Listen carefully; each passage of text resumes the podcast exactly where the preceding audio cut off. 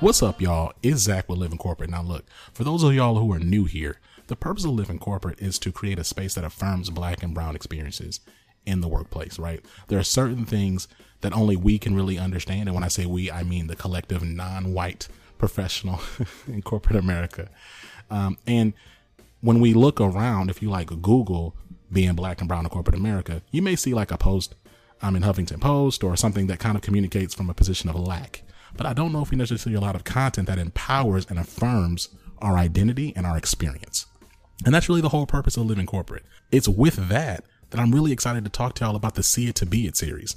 Amy C. Waninger, um, who has been a guest on the show, who's a writer for Living Corporate, and who's also the author of Network Beyond Bias, um, she's actually partnered with Living Corporate to actually have an interviewing series where she actually sits down with black and brown professionals so that we can learn about what they actually do and see ourselves in these roles, right? So it's a variety of industries that she's she's talking to a lot of different types of folks. You're going to be able to see what they do and at the same time, you're going to hopefully be able to envision yourself in that role. Hence the title, See It to Be It.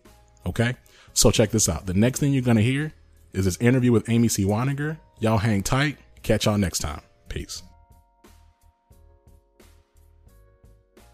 Hi, Lisa. Welcome to the show. Thank you for being here. Hello, Amy. Thank you for having me. I am so excited to talk to you today. Our paths have crossed a couple of different times through SHRM groups and uh, writing uh, retreats and things like yes. that. And you and I travel in a lot of the same circles, but we haven't had a lot of um, one-on-one conversations. We sure haven't. We've been moving quickly, haven't we? And haven't had a good sit down. We have. And so I am so excited to introduce you to the audience today because you have worked um, in your career as an HR professional. And I know that you have a, a, particular niche within HR that you focused on. And I was wondering if you could tell us a little bit about that and how you got into this work. Yes, yes, I will be happy to. Thank you so much for having me. This is a pleasure. And for me, the HR route, it started off very broadly from a generalist standpoint. And it was just a situation of I could not make up my mind. And I loved everything that HR brought, every area, learning and development, labor relations and employee relations, you know, compensation and benefit, all those kinds of things. And I felt that, you know, I'm in a, a space where I can employ different aspects of my skills and interests. And then at some point, if I want to specialize, I can. And, and it worked out wonderfully. For, for once, I had a nice blueprint that followed me throughout my career, and it worked out. And this was one of them.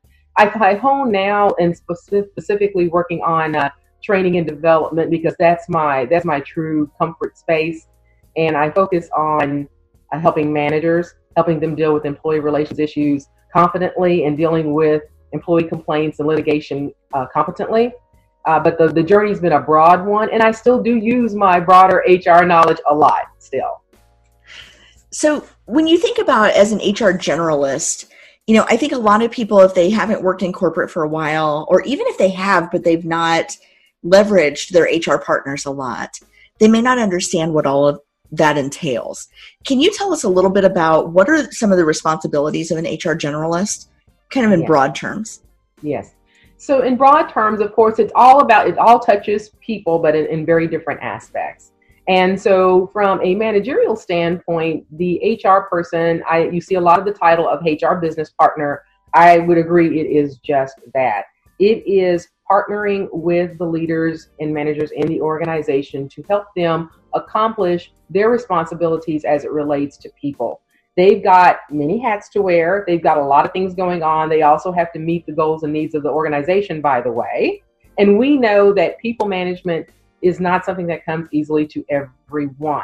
And even to those that it comes easily to, a lot of times with many hats being worn because they tend to be quite popular, there may be a need for assistance. And so the HR person, the generalist, is someone who can assist them in every facet of their people relations. So when they need to hire people, when they need to motivate people and train people, uh, hold people accountable, all of those kinds of things. That's where the HR function can help be of great assistance in the in that capacity.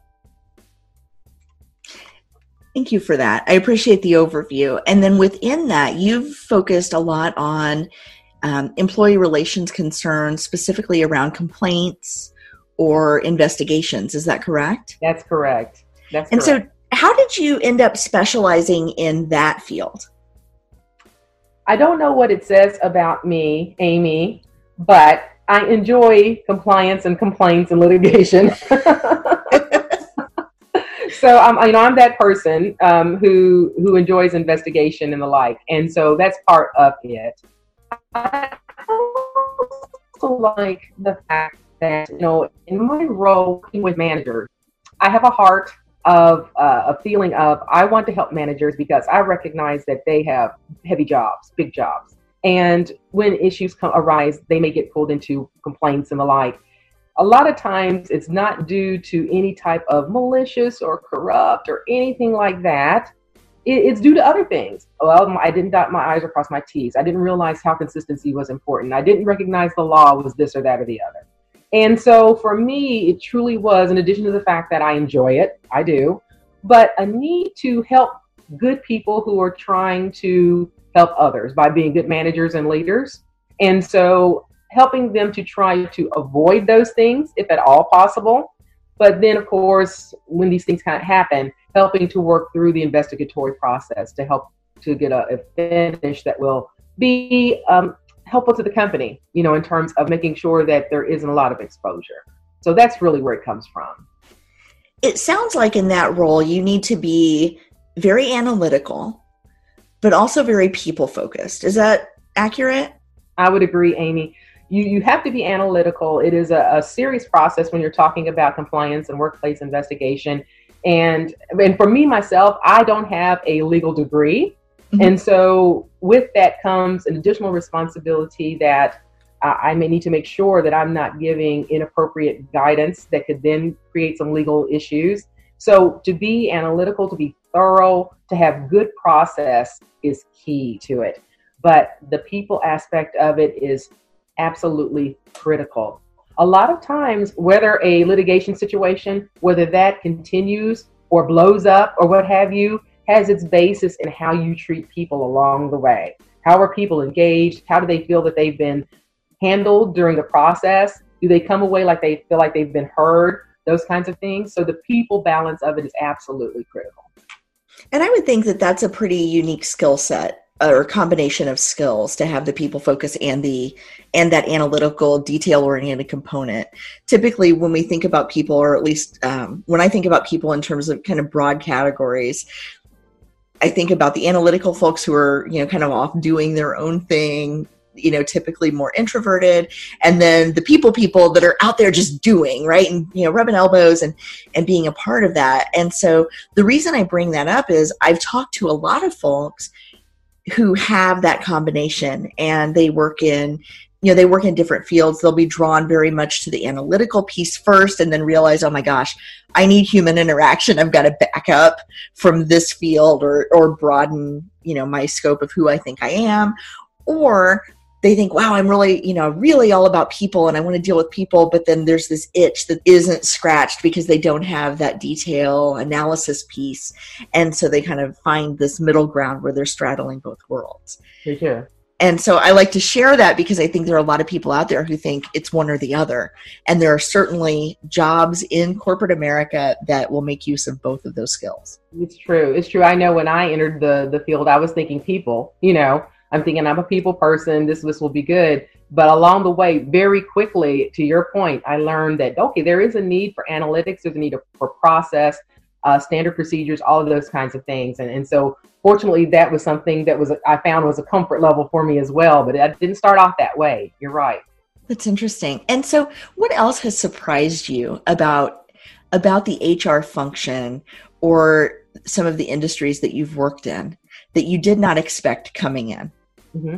So, a, a, couple of things. So, one thing that surprised me is that uh, manufacturing, which at the time was huge when I first started out, was uh, it was a plethora because Toyota had just broken broken ground in uh, Georgetown, Kentucky, and had a massive impact. So I thought, well, manufacturing is just going to be the thing uh, for the rest of my career, you know. And as we've seen, you know, things happen evolution wise um, that has not been the case. You see more of the rise of service and the like. So the need to be flexible coming out of that, the need to be flexible to go beyond um, the the borders that I have planted for myself was is something that I would say was very surprising. But then also, I would say because I, I shouldn't have been surprised by this, but from the legal standpoint, because a lot of HR has its basis in law, of course, and what we do has its basis in law, but you just don't think about how that is going to change and influence you in the coming years. And so to see the twists and turns, the introduction of FMLA and the, uh, re- the refocus again on Me Too and, and Americans with Disability, these things that have helped to mold a lot of the HR piece and how and how we deliver service to our our companies and our and our employees is another thing that's been very surprising because you just don't know what's around the corner sometimes. I think that's fascinating. One of the things that I tell people, especially if I'm on college campuses, um, you know, and when I'm talking about responding to change in your career, I will tell people, look, don't ever stop being a student. Because a lot of us, when we graduate college, we get out into the workforce, we, we focus on building our expertise. And I think there's this misperception that experts know everything. And what I try to remind people, especially people who have been in their jobs for a while, is no, experts know how to keep learning because you can know everything and then the law changes or the economy changes or the workforce changes. And so it's not about knowing and being steadfast in your knowledge, it's about being confident in your ability to continue to grow. Would you agree? 100%. 100% agree. And uh, you nailed it. To feel comfortable or confident or complacent because you check the list on your, your degrees and your experience, which are, by the way, are great things. Uh, to check the list on, but to stop and think, okay, I'm there, and now I can I can just manage along. No, no, no, no, no. I, I would say yes to everything that that you have said. It is a changing world. My goodness, look how the workforce has changed. We did not have this whole global connection uh, a few decades ago. And oh my goodness, look at, I mean, what social media has brought. And so to be able to manage and manage effectively and competently with these changing dynamics, you have to continue to network. You have to continue to improve and grow and learn. So I agree 100%. So if someone is interested in getting into this field, where would you suggest that they start? I would say from a starting point, I have been uh, a member, for example, of the Society of Human Resource Management my entire career. I've, I've moved a lot for job opportunities, but wherever I was, there was always a, a chapter, and I was always a member of the national.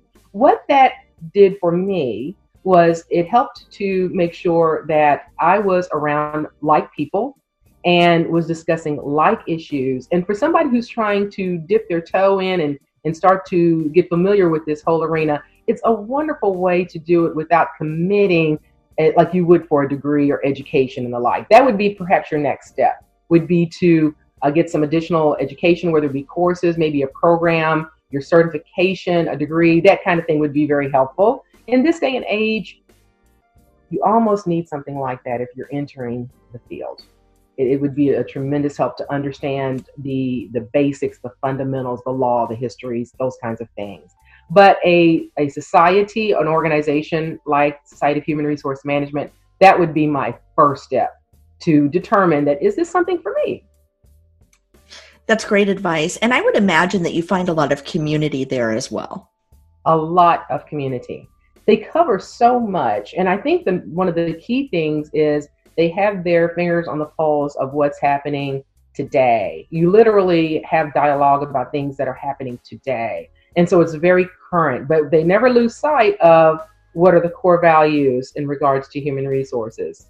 And so it's just well organized, and you are surrounded by people at different levels.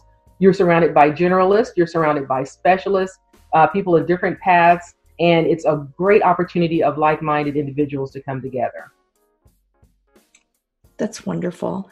I think, you know, one of the things that I didn't know, and the audience is probably sick of me saying this, but one of the things that I didn't know as a young professional was that these associations were out there and that I should be involved in them.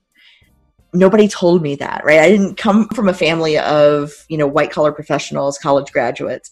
And so nobody said, hey, you need to go out there and get involved in associations and attend conferences and go to meetups and, you know, attend monthly meetings and, you know, get a pin and a certification and whatever the things are.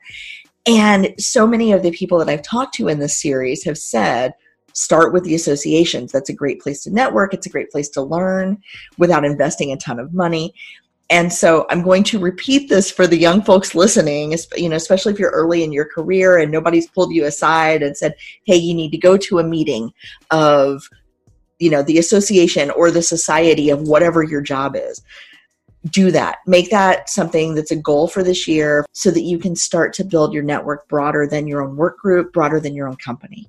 Yes indeed.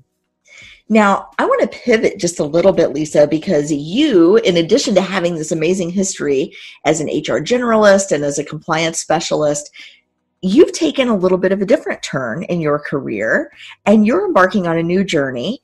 I know that you recently were a co author of a book called Imagination at Work. And I was wondering if you could tell us a little bit about what that anthology is, what that book's about, and your decision to be a part of that project. Oh, thank you for asking about that, Amy. I embarked on this fascinating journey. I left uh, the corporate world, and one of my first moves, because I aligned myself with some wonderful individuals who gave me good guidance as a result of networking and professional organizations like SHRM and the National Speakers Association, was to engage in a project of writing a chapter for an anthology. And lo and behold, it was just a wonderful experience. I have to admit, I was reluctant at first. It was my first writing endeavor, and I thought, do I really have that in me?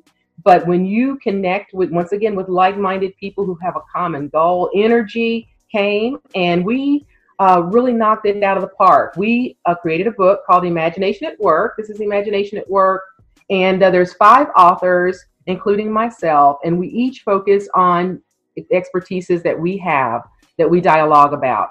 And so in this book, you hear everything from welcoming the multi generational workforce, finding your story, the importance of mentorships, the importance of exit interviewing and stay uh, interviewing in the whole nine yards. And we have a wonderful forward by uh, Jeff Nally. And so for me, what this did was it helped people to see who Lisa Johnson is about and what type of service she's bringing to the table. So it's my calling card. But to be able to offer the book with all of its different elements and people uh, light up uh, when they see it, it's just been a tremendous asset. And, and it was a great move. It just goes to show you to be open minded, to be open to what comes to you, because I can tell you from the beginning, uh, I was not, and it wasn't until Kathy Fayog uh, spoke with me and and we agreed to this, and I have not regretted a moment since. That is wonderful. And there is something so magical about Googling your name and seeing the first listing with the word author. It really is. It's like you feel so official in that moment. You're like, really I'm an if Google says I'm an author, damn it, I'm an author. right? the Google doesn't lie. it is so validating. I mean, and it's such a wonderful thing to be able to give people, you know, just very, you know, very quickly. Is, is there all so much about you? Look what you know. Here, here I am. You know, it's just a, a wonderful thing. And you also launched your own company around the same time, right? So you have HR know how. So tell us about that. What are the services you provide, and, and who do you work with? Yeah. So the the book was the the entree into that that company HR Know How, and my focus is training and development for for managers. Once again, that's where my for my career, that's where my heart has been, and I wanted to to focus on that because I know that's where I get my energy from helping others in this crazy world that we live in as they navigate and twist and turn. So a lot of training and development on leadership skills. There are a lot of studies and research search that shows that many managers that are in roles today uh, just like you explained before, have a lot of analytical skills and the like, not so much the people skills, and that can that can be tough. And so, helping the development of, of leadership skills, that's what I have enthusiasm for. So that's the big piece of, of what I do. And I like to engage in public speaking opportunities. I do keynotes, etc., that help to support the the purpose of what I do. And also to educate is another way to educate as well. So that is what HR know-how is about. And on the and on the side, I do just your basic generalist HR consulting work because I want to stay relevant. I want to keep my skills honed, and that's something that helps me do that. And so, who are your target clients for HR know how? Are you working primarily with the manufacturing industry still, or have you branched out into other industry verticals? So, it's been vertical and it's largely been um, for larger companies, it's been companies with human resource functions that are maybe feeling a bit overwhelmed and haven't, you know, we need to get that training done, we need to get that handbook updated, you know, those kinds of things. And then for smaller companies that just do not have an HR presence, and are needing a little bit of guidance. But that's really where I find a lot of the consulting aspect of things come in. That's fantastic. And I think it's so important too for for entrepreneurs and small business owners and even people maybe who are working in an environment where you know you're you're maybe on a small team or you're working in a small company and you think wow we've got a real opportunity here um, if only we had someone in HR, right? I, I see these stories all the time of things that kind of go awry in small companies because people get a little too comfortable, maybe, um, you know, with their teammates or their employees and say things they shouldn't, do things they shouldn't, make assumptions that are, are detrimental, right, to the, to the organization or to the people around them. And a lot of folks say, well, you know, there's no one to go to. We don't have an HR department. We're too small a company.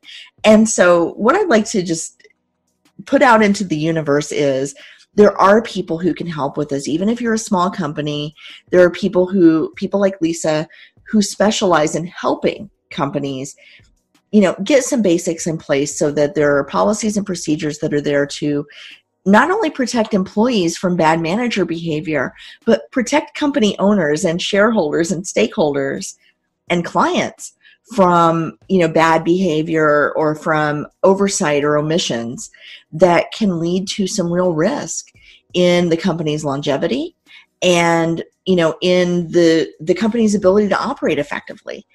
And so you know if you're sitting there saying oh my gosh we just we just don't have the resources to bring in someone as a full-time hr resource you know my advice would be you know call lisa and and see, you know, what would it take to put her on a retainer or what would it take to just build a project, you know, one or two projects at a time, a little bit at a time until you have these things in place.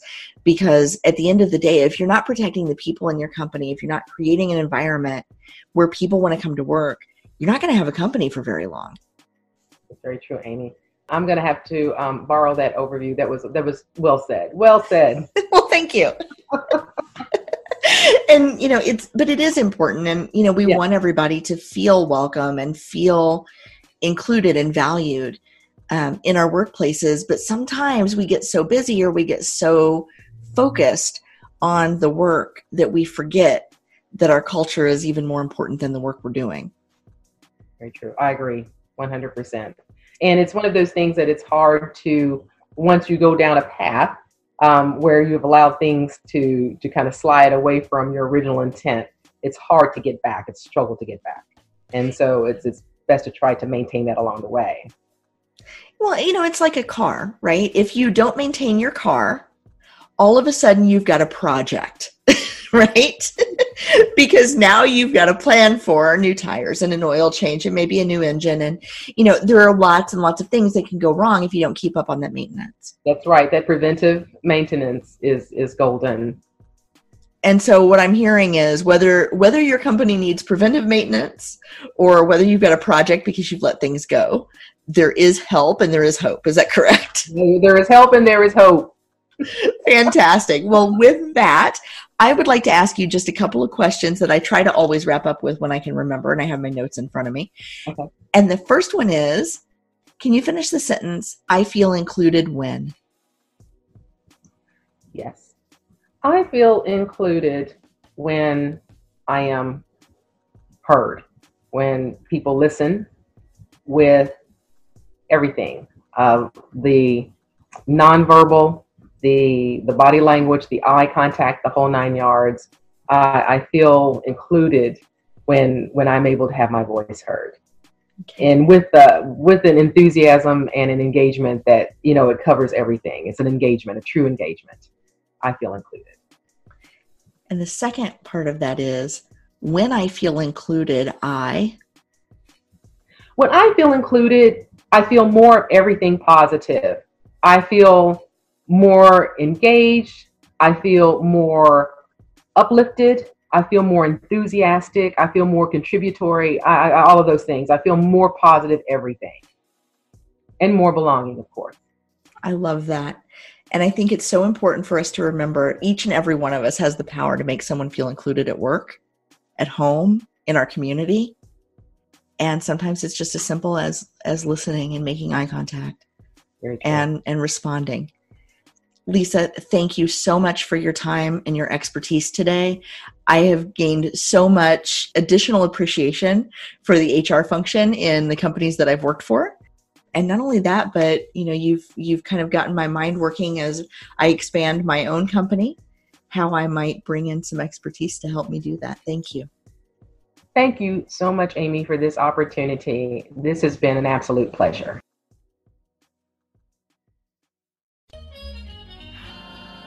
Living Corporate is a podcast by Living Corporate LLC. Our logo was designed by David Dawkins. Our theme music was produced by Ken Brown. Additional music production by Antoine Franklin for Musical Elevation. Post production is handled by Jeremy Jackson. Got a topic suggestion? Email us at livingcorporatepodcast at gmail.com. You can find us online on Twitter, Facebook, Instagram, and living-corporate.com. Thanks for listening. Stay tuned.